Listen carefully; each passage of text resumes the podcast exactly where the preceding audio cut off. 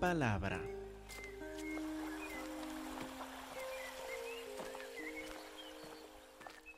Encontramos en este versículo dos descripciones muy extrañas en realidad, o tal vez nosotros hoy en día leyendo el Nuevo Testamento, a nosotros no nos parece tan raras estas descripciones, pero para esta época sí, eran dos descripciones muy raras o extrañas del autor de esta carta.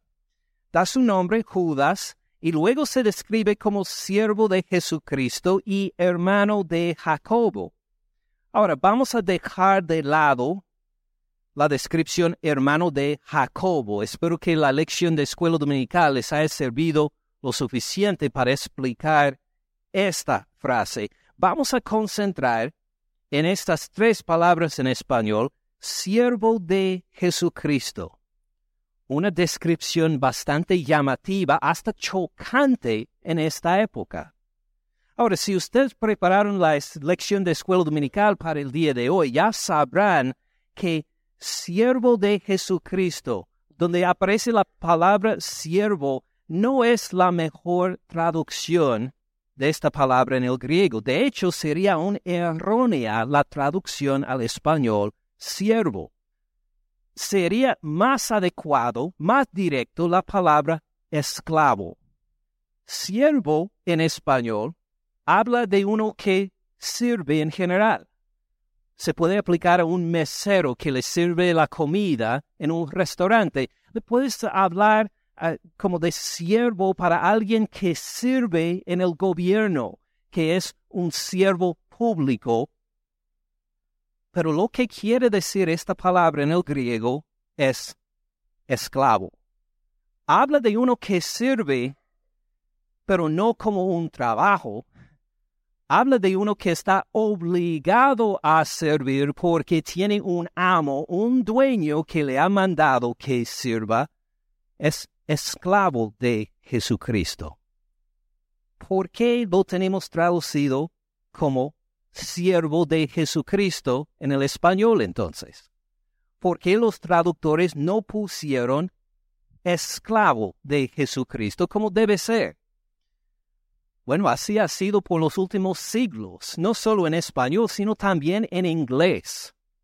En nuestras culturas, la palabra esclavo o en inglés slave es bastante ofensiva. Piensen la historia de todo nuestro hemisferio y cómo había cientos de miles, si no millones de personas entre el siglo XV hasta el siglo XIX que fueron llevados a las Américas, en nuestro hemisferio, contra su voluntad y puesto en esclavitud. Piense en cómo por generaciones estos esclavos buscaban y deseaban la libertad y no la encontraban en muchos casos. Piense en toda esta historia y cómo se siente uno reconociendo que soy descendiente de esclavos, para decirle, mire, en nuestra religión, el cristianismo, usted puede ser un esclavo de Cristo Jesús. Sería muy atractivo. Sería algo que dice, oh, ¿de veras puedo ser esclavo como mis antepasados, pero ahora Cristo Jesús, imagine la reacción de algunos a esta palabra, sería sumamente ofensivo. Por eso, en español, muchas veces traducen incorrectamente esta palabra como siervo. Y en el inglés también dicen servant. Servant como uno que sirve. Solo en los últimos 20, 30 años en las traducciones en inglés y va apareciendo en las traducciones nuevas en español también, han decidido, aunque sea una palabra ofensiva, así nos dio la palabra nuestro Señor, esclavo. Por eso, si usted tiene una Biblia como la mía, que es bilingüe, una de las que vendemos acá en la librería, no estoy para intentar vender más Biblias. Solo estoy haciendo una observación. En la columna a la izquierda hay la Sagrada Escritura en español, donde dice Judas, siervo de Jesucristo. Si usted tiene una como la mía, mire la columna a la derecha. ¿Qué dice en inglés? Jude, a slave of Jesus Christ. Lo tienen correcto en inglés. Esta traducción en inglés, Holman Christian Standard Version, que hicieron hace unos 10, 15 años, se dieron cuenta, ya no podemos cubrir esta parte de la palabra de Dios del Nuevo Testamento. Tenemos que traducirla directamente tal como es y por eso en esta traducción en inglés va a encontrar Jude, a slave of Jesus Christ. Piénselo para los que conocemos bien el inglés. A slave of Jesus Christ, un esclavo del Señor Cristo Jesús. ¿Qué hay de llamativo en esto? ¿Quién quiere ser un esclavo?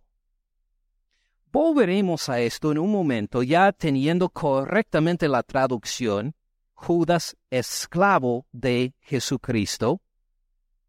Y vamos a reflexionar también que en nuestra sociedad el día de hoy, gracias a Dios, nos hemos alejado bastante de la esclavitud. Ya la esclavitud ahora en nuestro hemisferio, no solo en este país, en todo el hemisferio, la esclavitud es ilegal. No se permite la esclavitud. ¿Existe? Sí, en algunas partes, pero de una forma mucho, mucho, mucho más reducido y secretamente, para no atraer la atención porque es ilegal. Estoy hablando de la esclavitud, ni necesito describir los detalles. Todavía existe hoy, pero muy reducido en número, secretamente para evitar las autoridades. Pero gracias a Dios por la mayor parte de nuestra sociedad ya no existe desde hace tiempo la esclavitud. Vivimos libres. Pero por eso, para poder entender esta palabra, esclavo de Jesucristo. Para poder entender la esclavitud tenemos que pausar y reconocer, gracias a Dios, la esclavitud no es parte común de nuestra experiencia, pero tenemos que pausar a considerarla para entender esta parte de nuestra relación con Dios. Porque como vieron en la escuela dominical, no solo es Judas es esclavo de Cristo Jesús es una descripción que se aplica a todos nosotros los creyentes en Cristo Jesús. Somos esclavos del Señor Cristo Jesús. Y como esta palabra ya está fuera de nuestra experiencia cultural, tenemos que pausar a considerarla otra vez para decir, para comprender qué me está diciendo el Señor en cuanto a nuestra relación al llamarme su esclavo, a decir que soy esclavo de Cristo Jesús. No habla de nuestra relación totalmente. Es decir, uno no puede decir soy única y simplemente esclavo de Jesús nada más nuestra relación con el Señor es mucho más abundante, multifacética, tiene muchas más comparaciones que solo la esclavitud. Pero la esclavitud y el ser esclavo de Jesús es una parte de nuestra relación con Él. Y si ignoramos esta parte, si no la entendemos, va a ser más pobre entonces nuestra relación con el Señor y tiene sentido. Me siguen hasta el momento. Entonces, vamos a examinar este, esta descripción esclavo de Jesucristo empezando con ocho observaciones.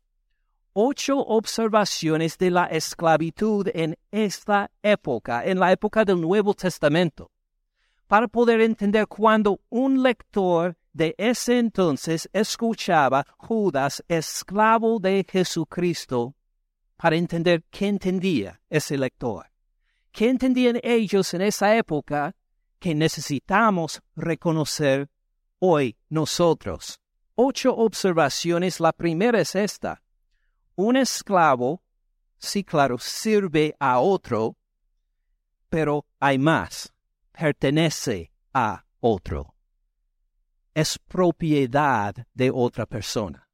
La primera observación, un esclavo no solo sirve a otra persona, sino que es propiedad de esta persona. Por ejemplo, un sirviente, un servidor. El trabajo de un servidor es para su amo o su empleado, igual como para muchos de nosotros. Nuestro trabajo no es para nosotros. Cuando trabajamos, otra persona recibe los beneficios de nuestro trabajo, ¿verdad? A menos que tengamos nuestra propia compañía y cuando trabajamos hacemos un contrato y recibimos todo el dinero, muchas veces trabajamos por otra persona. Otra persona beneficia por el trabajo nuestro, ¿verdad? Ahora, para un esclavo, un esclavo no solo da a otro su labor.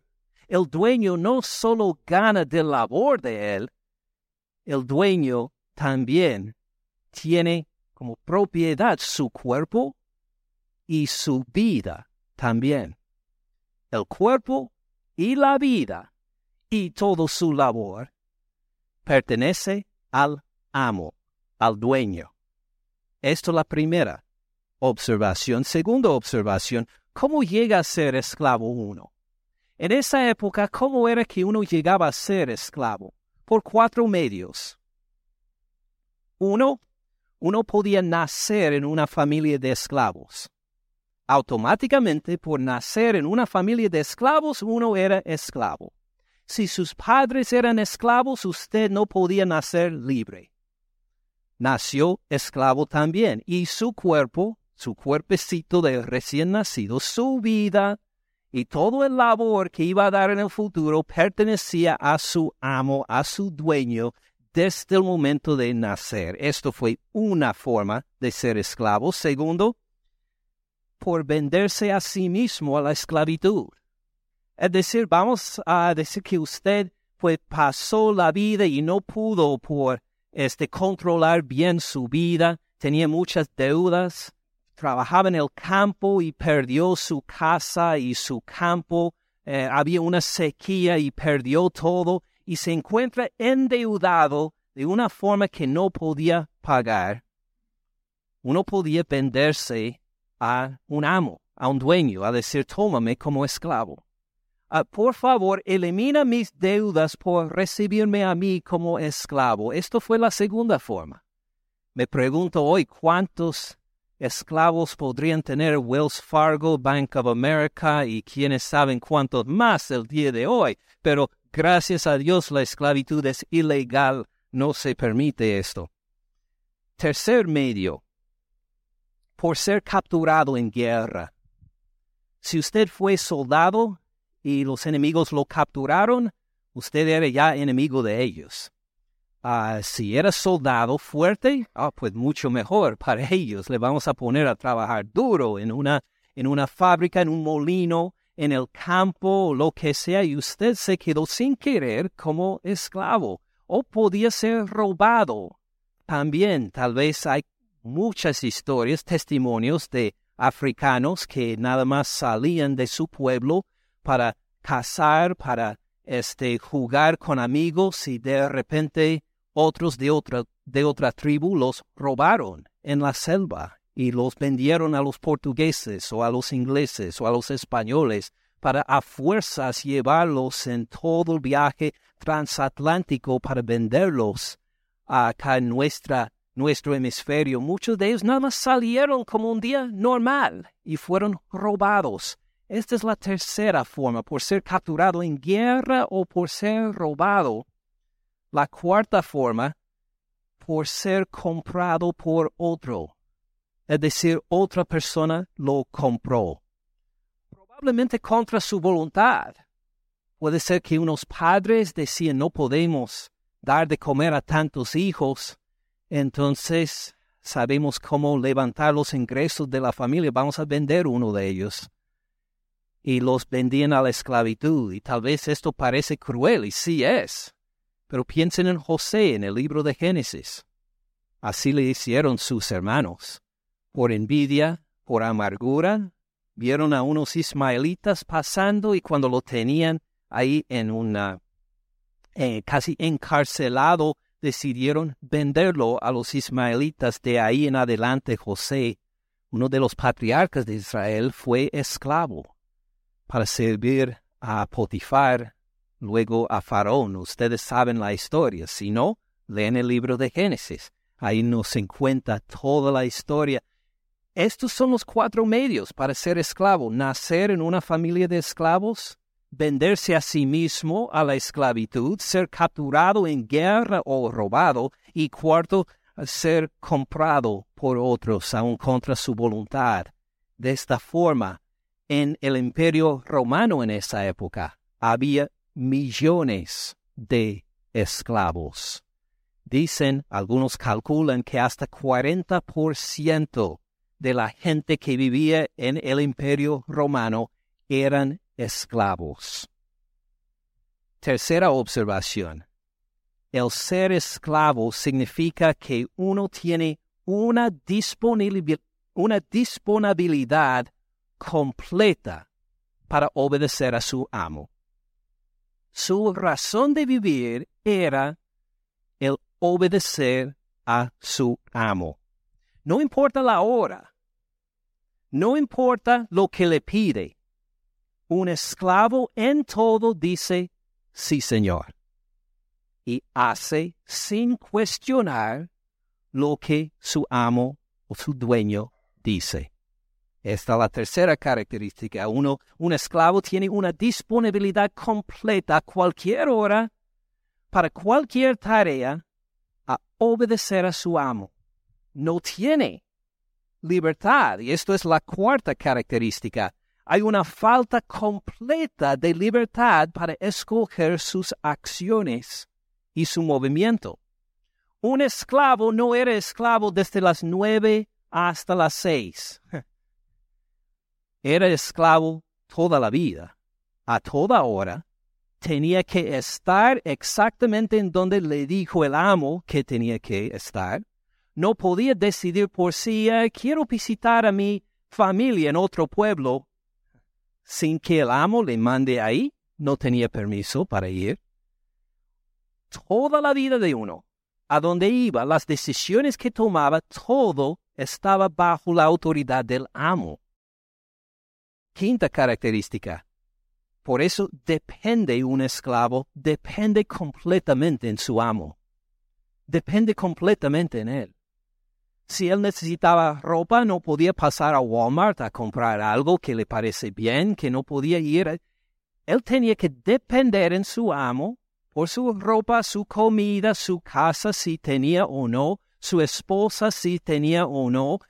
Todo venía de la mano de su amo o de su dueño, era dependiente de él, y por eso un esclavo ponía su atención constantemente en el amo. El amo era el centro de su vista, de su atención, de su deseo, de, de todo. Tenía que enfocar siempre en el amo porque nunca se sabía cuándo el amo iba a mandarle algo tenía que estar disponible. Cuando le iba a pedir algo, pues tenía que estar listo a, obedecer. Su atención entonces era constantemente en seguir al amo. Esto encontramos en la Sagrada Escritura también. Fíjense, por ejemplo, con un dedo en Judas, versículo 1. Miren el Salmo 123 rápidamente.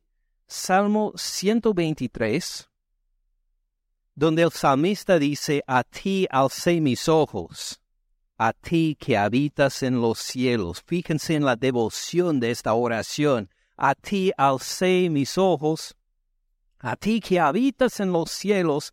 He aquí, como los ojos de los siervos, ven ahí siervos, esclavos, es una traducción más adecuada. He aquí como los ojos de los esclavos miran a la mano de sus señores, como los ojos de la esclava a la mano de su señora. Ahora, ¿por qué miran los esclavos las manos, las manos de su amo? Eh, ¿Cómo le parece si el amo le hace esto? Solo así. Y si el esclavo dice, ah, mira por todas partes, luego saque el látigo. Oh, pues el esclavo no tiene derecho sobre su cuerpo. Y para el dueño, si hay que llamarle la atención a éste, lo puede hacer de la forma que él quiera, que le parezca más eficaz. Por esto los esclavos aprendieron cuando el, cuando el dueño hace algún movimiento con la mano, tengo que responder inmediatamente. Entonces, así describe la atención con que el salmista mira hacia Dios. Estoy buscando, Señor, estoy buscando cualquier movimiento tuyo. Como los ojos de los siervos miran a la mano de sus señores, como los ojos de la esclava a la mano de su señora, así nuestros ojos miran a Jehová nuestro Dios, hasta que tenga misericordia de nosotros. Ahí busca la misericordia Fíjense en la dependencia del esclavo, que dice, dependo de ti por misericordia. Por favor, esta es mi petición. Uno podía pedir algo de su dueño, de su amo, pero la decisión era de él. Igual los esclavos de Dios llegan delante de él mirándolo, esperando, por favor, ten misericordia de mí. Por favor, responde a mi petición y uno espera con los ojos alzados hacia Él, mirándolo. Ten misericordia de nosotros, oh Jehová, ten misericordia de nosotros, porque estamos muy hastiados de menosprecio. Estos esclavos se sentían humillados, hastiados, por eso miraron solo a las manos de sus amos terrenales, sino a su amo celestial, a decir que estamos atentos. Por favor, dependemos en ti por la misericordia. Hastiada está nuestra alma del escarnio de los que están en holgura. Mi amo terrenal vive en holgura, vive en, descanso, vive en riqueza y nos menosprecia, del menosprecio de los soberbios. Aquí vemos, observación 5, el esclavo depende completamente en su amo. Observación 6, que pone su atención en todo momento en el amo. Y vamos a saltar 7 por un momento, la observación octava de que no querían ser esclavos era una vida de menosprecio, de vivir constantemente sin salida, humillado y menospreciado. Pero saltamos la séptima, la séptima observación. La identidad de un esclavo se encontraba en su amo. La identidad de un esclavo se encontraba en su amo. Los libres, los que no eran esclavos, ellos se podían identificar por sus familias.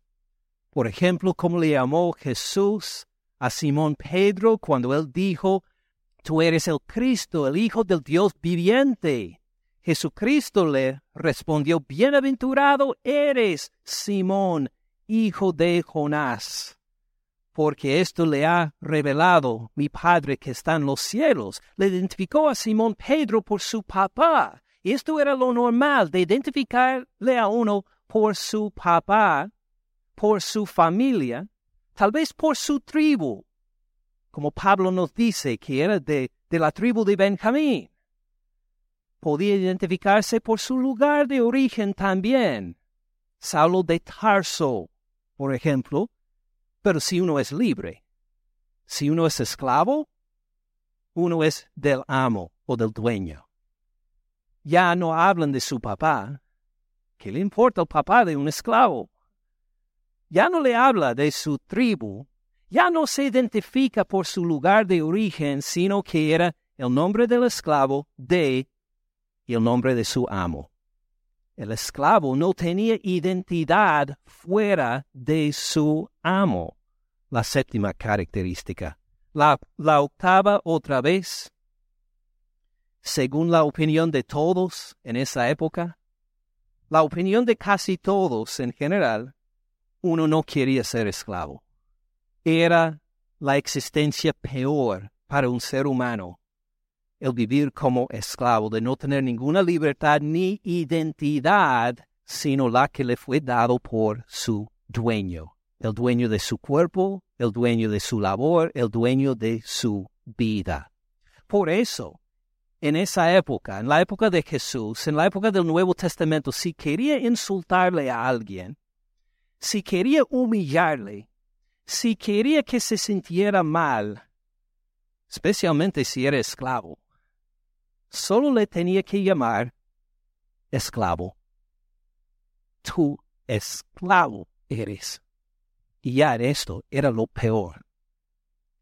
Le acordaba a un esclavo de su humillación, de su falta de identidad, que solo una herramienta de carne y hueso nada más.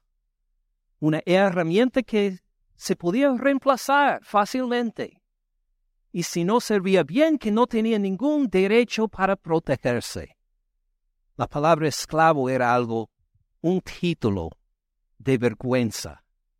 Fíjense otra vez en Judas, versículo 1. Judas 1. Judas, esclavo. ¿Cómo es este título para empezar una carta? Y Judas no es el único que empieza las cartas así. Por ejemplo, ahora que estamos otra vez en el Nuevo Testamento, abran a Romanos capítulo 1. Romanos 1.1. Pablo, luego, ¿qué dice? Si tienen la misma traducción que yo, dice siervo de Jesucristo, ¿cómo sería en el griego original? Esclavo de Jesucristo. Pablo, esclavo de Jesucristo, llamado a ser apóstol. ¿Qué menciona primero, el ser apóstol o el ser esclavo? Esclavo menciona primero que todo, no es que soy apóstol de la iglesia del Señor Cristo Jesús, dice esclavo. Pablo, esclavo de Jesucristo. Siguen a Filipenses, pasando primera y segunda Corintios, Gálatas, Efesios, a Filipenses. Filipenses capítulo 1, versículo 1. Pablo y Timoteo, ¿qué dice? Siervos de Jesucristo. ¿Saben lo que es en el griego original? Esclavos. Pablo y Timoteo se identifican como esclavos de Jesucristo. Siguen a la derecha Santiago, pasando las cartas de Pablo, pasando Hebreos, a Santiago. Santiago capítulo 1, versículo 1, que dice Santiago, siervo de Dios y del Señor Jesucristo. Ustedes ya saben cómo es, sería en el griego, traduciéndolo correctamente, ¿verdad? Santiago, esclavo de Dios y del Señor Jesucristo. Sigan adelante, pasando de Santiago a Primera de Pedro, luego a Segunda de Pedro. Segunda de Pedro capítulo 1, versículo 1, segunda de Pedro 1.1. Ahora estamos hablando de Pedro, el apóstol principal de los doce, el que predicó el primer sermón cristiano en el libro de Hechos, el que hizo tantos milagros como vimos en nuestro estudio del libro de Hechos, segunda de Pedro 1.1, Simón Pedro, ¿cómo se describe? Siervo o esclavo y apóstol de Jesucristo, otra vez como Pablo, antes de mencionar que es apóstol, dice que es esclavo. Ya vimos Judas. Vamos a salir adelante Apocalipsis. Apocalipsis capítulo 1, versículo 1. Apocalipsis 1.1. El libro de Apocalipsis empieza la revelación de Jesucristo que Dios le dio para manifestar a quienes a sus siervos o correctamente a sus esclavos. ¿Usted ha leído alguna vez el libro de Apocalipsis? Sí, sí, fue dirigido a usted. esclavo fue dirigido a, usted, a todos nosotros. Está hablando de todos nosotros los cristianos como esclavos y no termina ahí. Para manifestar a sus esclavos las cosas que deben suceder pronto, la declaró enviándola por medio de su ángel a su esclavo Juan. El apóstol Juan, el más amado entre todos los apóstoles, como se, se describe acá, esclavo también. Estos señores son libres. ¿Se acuerda del apóstol Pablo cuando querían azotarlo después de que lo rescataron de los judíos en Jerusalén en el templo y querían azotarlo para que supieran, para que declarara por qué ah, todos querían matarlo? Y cuando lo, lo pusieron en cadenas, ¿qué dijo? Así se trata a un ciudadano romano. ¿Y qué hicieron? Dejaron caer las cadenas hablaron con el comandante porque dijeron, este ciudadano romano, este no es esclavo, no podemos azotarlo, no podemos tratarlo como una herramienta de carne y hueso. Este tiene la ciudadanía romana. Este Pablo se describe en Romanos y Filipenses y otras cartas como esclavo. Igual podemos hablar de Pedro, de Judas, de Juan, eran libres. ¿Qué haría que unos señores que disfrutan la libertad social, que son libres, que no son esclavos económicamente, ¿qué les llamaría para que se llamen después todos ellos esclavos? Volviendo a Judas, versículo 1, les digo que tiene que ver el amo que tiene. Tiene que ver de la excelencia de su amo. Tiene que ver de la compasión de su amo. Tiene que ver en cuanto a la gracia que han encontrado por su dueño. ¿De quién es esclavo Judas? Esclavo de Jesucristo. O si uno va a ser esclavo, que sea esclavo del, del mejor. Y estos hombres libres, por eso, estos hombres con libertad legal, podían llamarse en comparación con Cristo Jesús. Tenemos la dicha, tenemos la bendición de ser esclavos de Él. Esclavo o no esclavo solo, esclavo de Jesucristo. ¿Por qué? qué? ¿Qué nos quiere decir el hecho de que es esclavo de Jesucristo? Pues en parte quiere comunicarnos que ellos lo imitan. Imitan al Señor Cristo Jesús. ¿Cómo es que imitan a Cristo Jesús? ¿Él fue esclavo? Sí, sí, mírelo en Filipenses, en uno de los pasajes que leímos en el tiempo de la adoración. Abren a Filipenses capítulo 2. Filipenses 2, Filipenses 2.5, donde el apóstol Pablo dice, haya pues en ustedes este sentir, esta actitud, esta forma de pensar y de actuar, haya en ustedes este sentir que hubo también en Cristo Jesús, el cual, siendo en forma de Dios, no estimó el ser igual a Dios como cosa que aferrarse, como cosa que guardar. Él recibía la adoración de los ángeles, igual como su Padre. Él estuvo en los cielos escuchando a cada momento los cánticos de los, de los ángeles. Recibía la adoración en todo momento y dijo, no voy a quedar aferrado con esto, no voy a agarrar esto más, sino versículo 7, sino que se despojó a sí mismo, tomando forma de siervo. ¿Ven dónde está siervo? Ustedes me pueden decir lo que quiere decir en el griego sin saber el griego, ustedes ya saben. Tomando forma de qué? Esclavo. Él tomó la forma de esclavo para obedecer completamente la voluntad del Padre o era esclavo hablando económicamente en la tierra, no, era libre, hablando económica y socialmente, pero en cuanto a su relación con el Padre, ¿qué dijo? No mi voluntad, sino la tuya. Estas son palabras de esclavo. Le obedeció perfectamente, hasta dijo, todo lo que digo me ha dicho mi Padre. Él simplemente repetía las palabras de su Padre. En este sentido, tomó forma de esclavo nuestro Señor Cristo Jesús. Hecho semejante a los hombres, versículo 8, y estando en condición de hombre, se humilló a sí mismo. ¿Uno se humilla más que el ser esclavo? Sí, se humilló a sí mismo, haciéndose obediente, la obra de un esclavo, hasta la muerte. ¿Y qué clase de muerte? Muerte de cruz. La crucifixión era principalmente para los esclavos en esa época.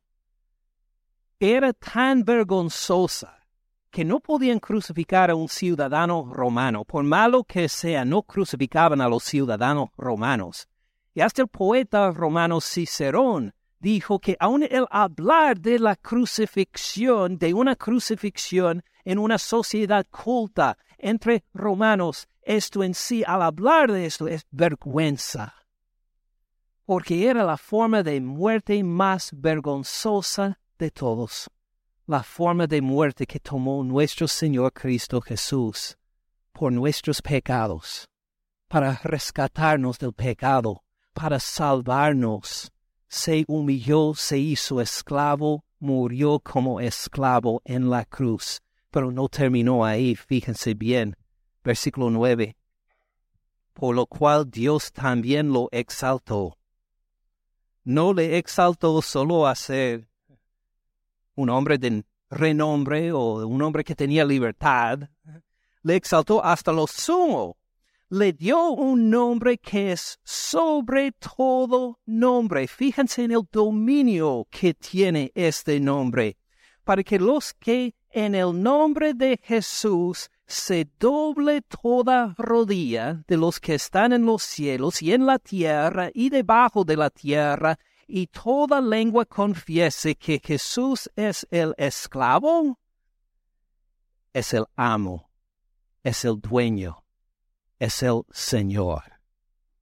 Lo que dicen Pablo, Pedro, Judas y lo demás, dicen que hemos reconocido que este que era esclavo, a, a quien nosotros imitamos como esclavo, ya no es esclavo, es Señor es el amo de todos, es el amo nuestro. Y nuestra parte es reconocer que nuestra identidad está en Él, que nosotros le obedecemos de todo corazón. Igual como un esclavo pone su atención exclusiva en su amo, igual nosotros hacemos a nuestro Señor Cristo Jesús, que murió por nosotros, para darnos perdón de pecados. Fíjense en cómo vemos esta clase de relación con Jesús como nuestro Señor o amo y nosotros sus esclavos también en la carta a los romanos. Abran a Romanos 14. Romanos 14, versículo 7. Dice el apóstol Pablo, esclavo del Señor Cristo Jesús, dice, ninguno de nosotros vive para sí, hablando, claro, de nosotros los cristianos Ninguno de nosotros vive para sí, para sí mismo, ninguno muere para sí. Pues si vivimos, ¿para quién vivimos? Para el Señor, para el dueño, para el amo, para el centro de nuestra atención, para el que manda. Si vivimos, para el Señor vivimos. Si morimos, ¿para quién morimos? Para el Señor o para un esclavo común y corriente en esa época había una salida segura de la esclavitud. ¿Sabe lo que era? La muerte. Al morir no tenía que obedecer más a su amo. Su amo podía darle todos los latigazos que quería y usted no se iba a mover porque estaba muerto. Pero con el Señor Jesús, por su dominio, cuando vivimos, cuando morimos, estamos bajo su dominio, Él sigue como Señor.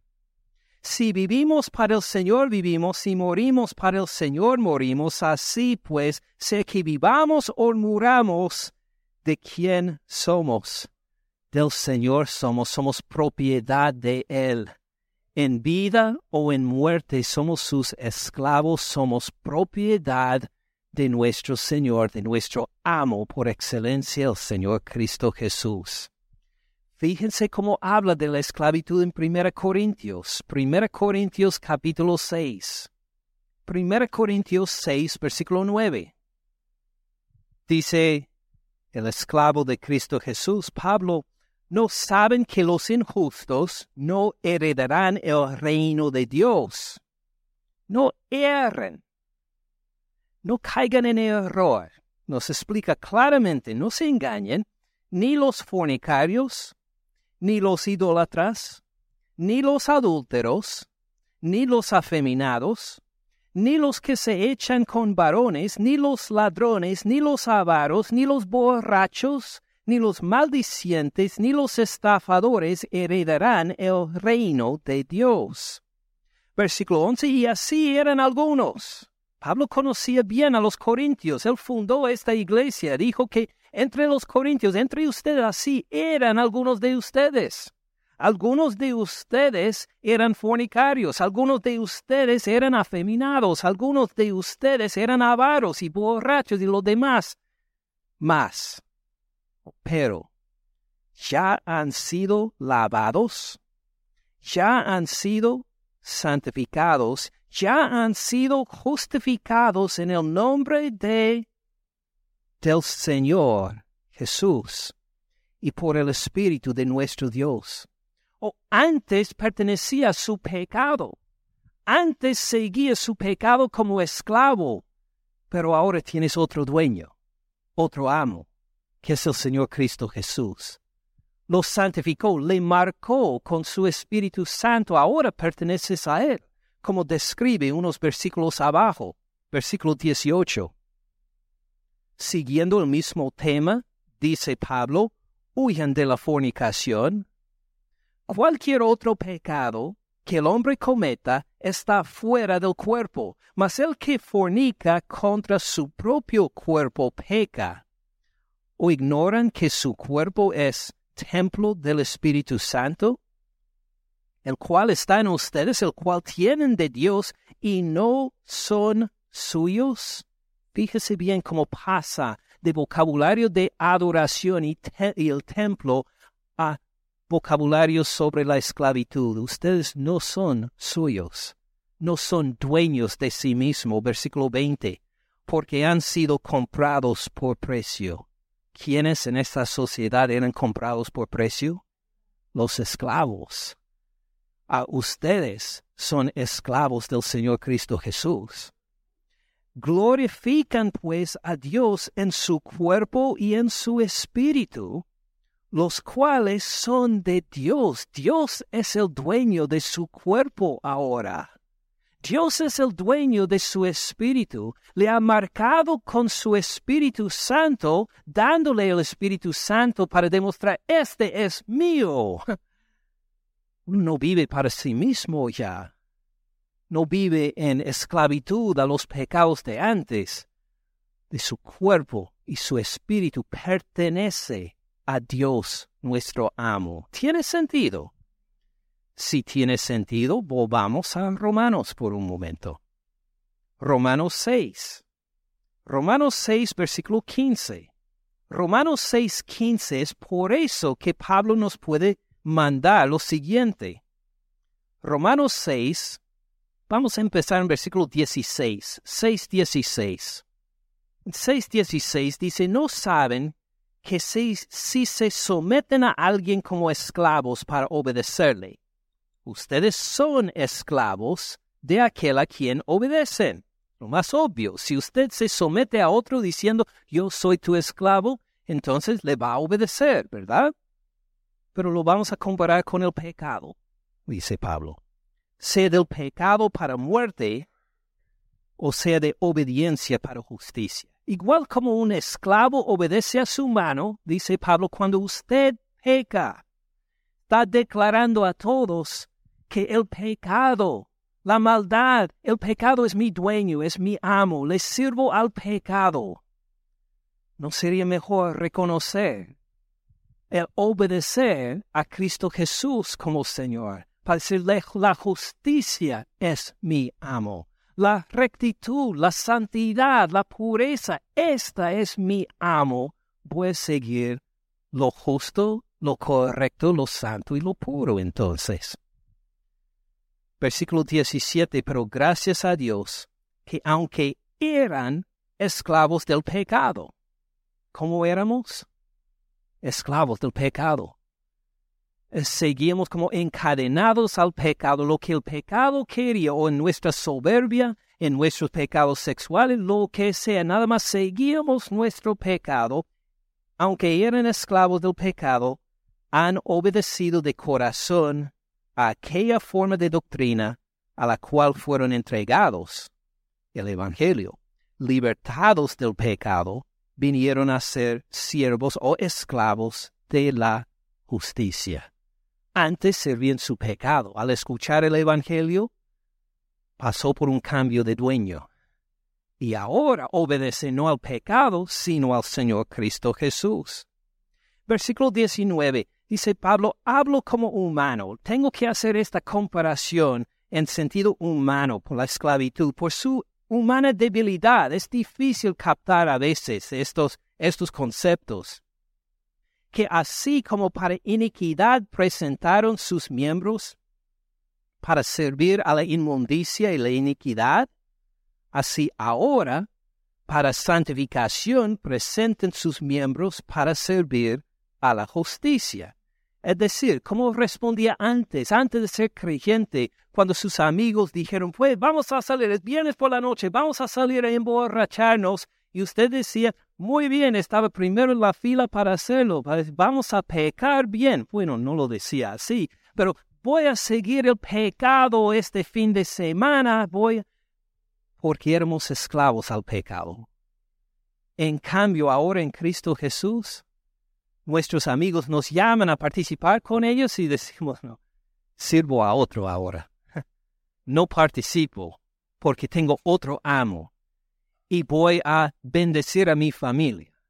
Voy a pasar tiempo con mi esposa, con mis hijos. Voy a invertir mi tiempo, mis fuerzas en lo que va a ser para bendición y santidad y pureza en vez de invertir mi tiempo en las cosas que destruyen eso, porque ya tengo otro amo, otro dueño. Así es lo que describe acá. Versículo 22. Mas ahora han sido libertados del pecado y hechos siervos de Dios. ¿Saben lo que dice, verdad? Esclavos de Dios. De la esclavitud al pecado a la esclavitud a Dios. ¿A cuál prefiere usted? ¿La esclavitud al pecado o la esclavitud a Dios? Fíjense que no hay otra opción, no hay una tercera opción. Prefiero vivir por mí mismo en libertad, ¿no? Entonces usted es esclavo al pecado. Esclavo al pecado o esclavo a Dios son las únicas dos opciones que hay. Tendrán por su fruto, ¿qué se va a producir en su vida?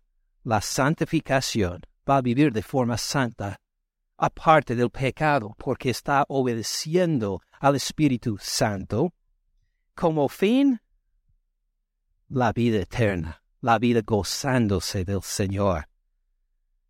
Un pasaje más, les prometo. Romanos 12. Romanos 12, versículo 10.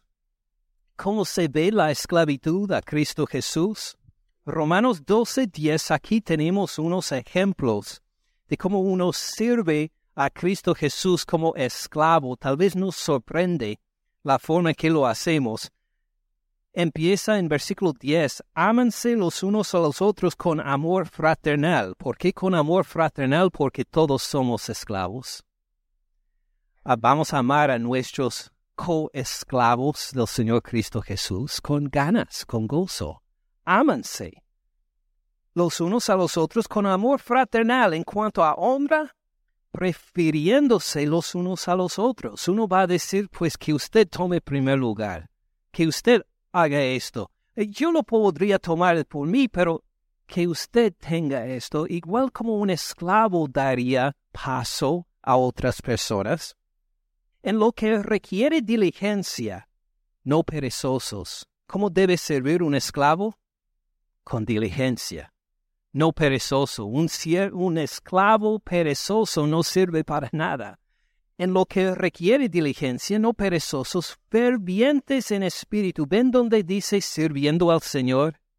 Sirviendo ahí es el verbo que significa servir como esclavo al Señor.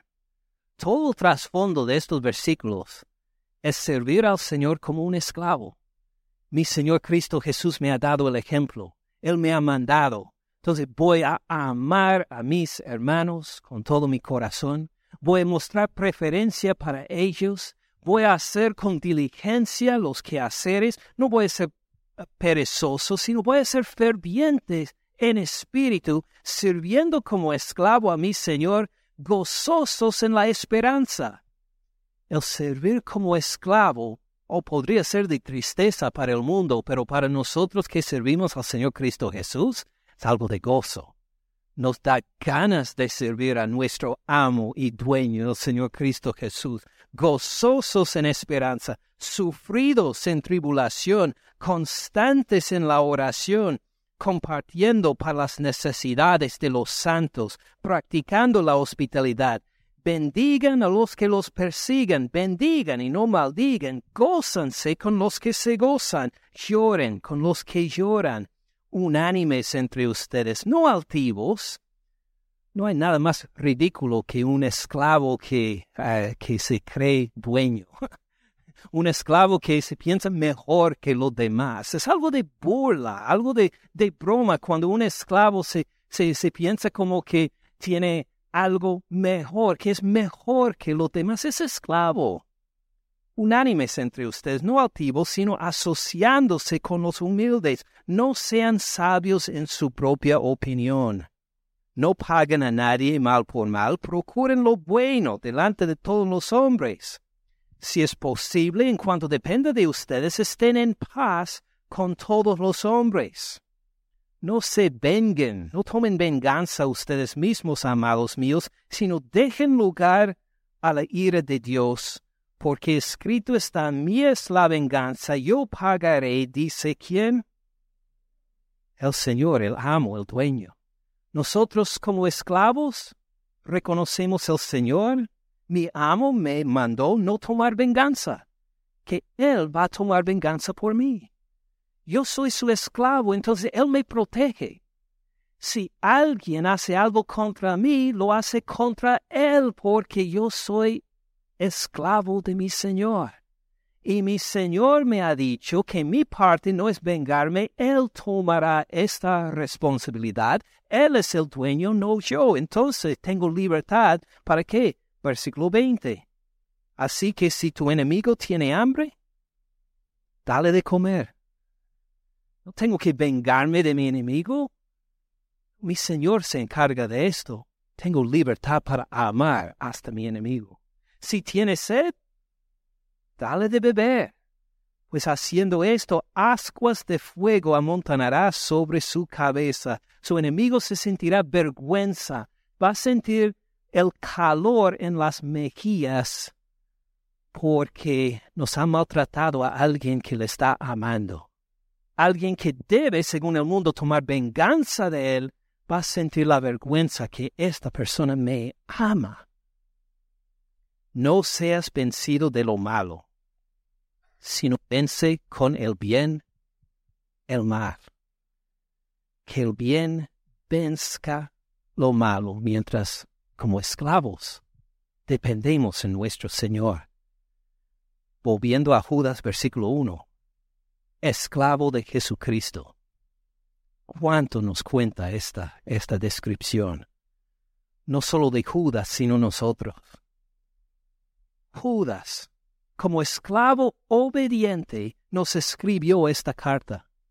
Tiene un mensaje no de sí mismo, sino del amo que tenemos todos en común, del Señor, del dueño Cristo Jesús.